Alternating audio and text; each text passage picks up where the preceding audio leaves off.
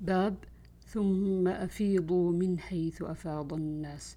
عن عائشة رضي الله عنها قالت كانت قريش ومن دان دينها يقفون بالمزدلفة وكانوا يسمون الحمس وكان سائر العرب يقفون بعرفات. فلما جاء الإسلام أمر الله نبيه صلى الله عليه وسلم أن يأتي عرفات ثم يقف بها ثم يفيض منها. فذلك قوله ثم أفيضوا من حيث أفاض الناس. عن ابن عباس قال يطوف الرجل بالبيت ما كان حلالا حتى يهل بالحج فإذا ركب إلى عرفة فمن تيسر له هدية من الإبل أو البقر أو الغنم ما تيسر له من ذلك. أي ذلك شاء غير إن لم يتيسر له فعليه ثلاثة فعليه ثلاثة أيام في الحج. وذلك قبل يوم عرفة فإن كان آخر فإن كان آخر يوم في من الأيام الثلاثة يوم عرفة فلا جناح عليه ثم لينطلق حتى يقف بعرفات من صلاة العصر إلى أن يكون الظلام ثم ليدفعوا من عرفات فإذا أفاضوا منها حتى يبلغوا جمعا الذي يتبرز فيه ثم ليذكروا الله ذكرا كثيرا. وأكثر وأكثروا التكبير والتهليل قبل أن تصبحوا ثم أفيضوا فإن الناس كانوا يفيضون وقال الله تعالى ثم أفيضوا من حيث أفاض الناس واستغفروا الله إن الله غفور رحيم حتى ترموا الجمرة. باب ومنهم ومنهم من يقول ربنا آتنا في الدنيا حسنة وفي الآخرة حسنة. عن أنس قال كان النبي صلى الله عليه وسلم يقول اللهم ربنا آتنا في الدنيا حسنة وفي الآخرة حسنة وقنا عذاب النار.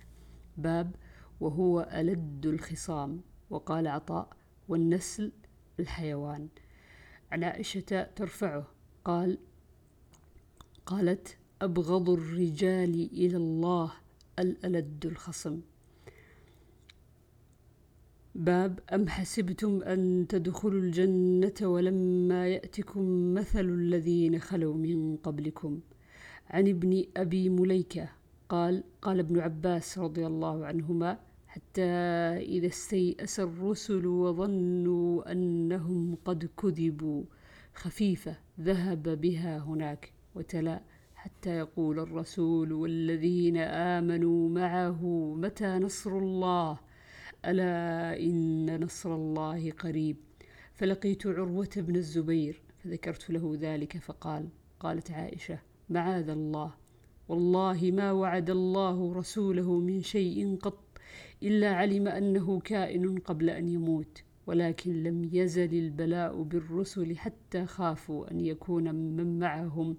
يكذبونهم فكانت تقرأها وظنوا أنهم قد كذبوا مثقلة. باب نساؤكم حرث لكم فأتوا حرثكم أن شئتم. عن نافع قال كان ابن عمر رضي الله عنهما إذا قرأ القرآن لم يتكلم حتى يفرغ منه فأخذت عليه يوما فقرأ سورة البقرة حتى انتهى إلى مكان. قال تدري فيما أنزلت؟ قلت لا. قال أنزلت في كذا وكذا ثم مضى. عن ابن عمر فأتوا حرثكم أن شئتم. قال يأتيها في. عن جابر رضي الله عنهم عنهما قال كانت اليهود تقول إذا جامعها من ورائها جاء الولد أحول فنزلت نساؤكم حرث لكم فأتوا حرثكم أن شئتم.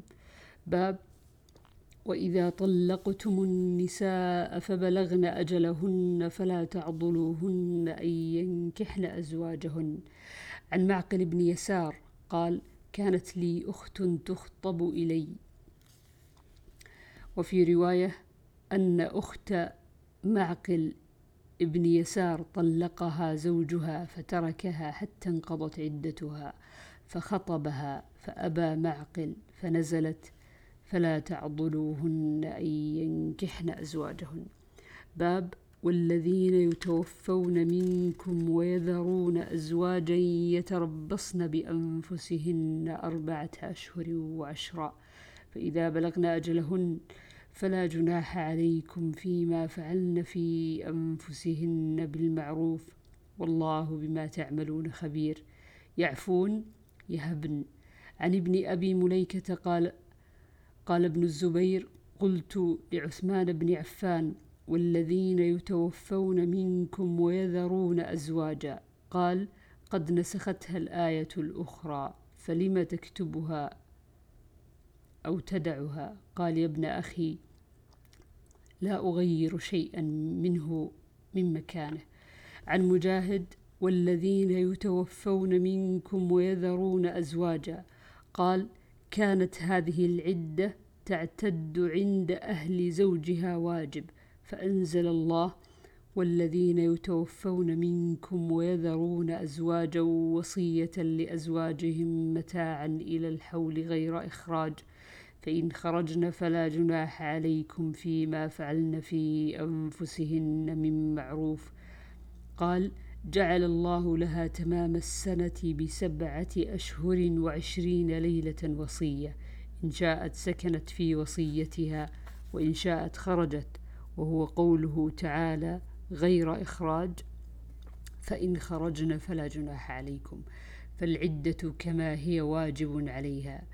زعم ذلك عن مجاهد. وقال عطاء قال ابن عباس نسخت هذه الآية عدتها عند أهلها فتعتد حيث شاءت وهو قوله تعالى غير إخراج قال عطاء إن شاءت اعتدت عند أهله وسكنت في وصيتها وإن شاءت خرجت لقول الله تعالى فلا جناح عليكم فيما فعلن قال عطاء ثم جاء الميراث فنسخ السكنى فتعتد حيث شاءت ولا سكنى لها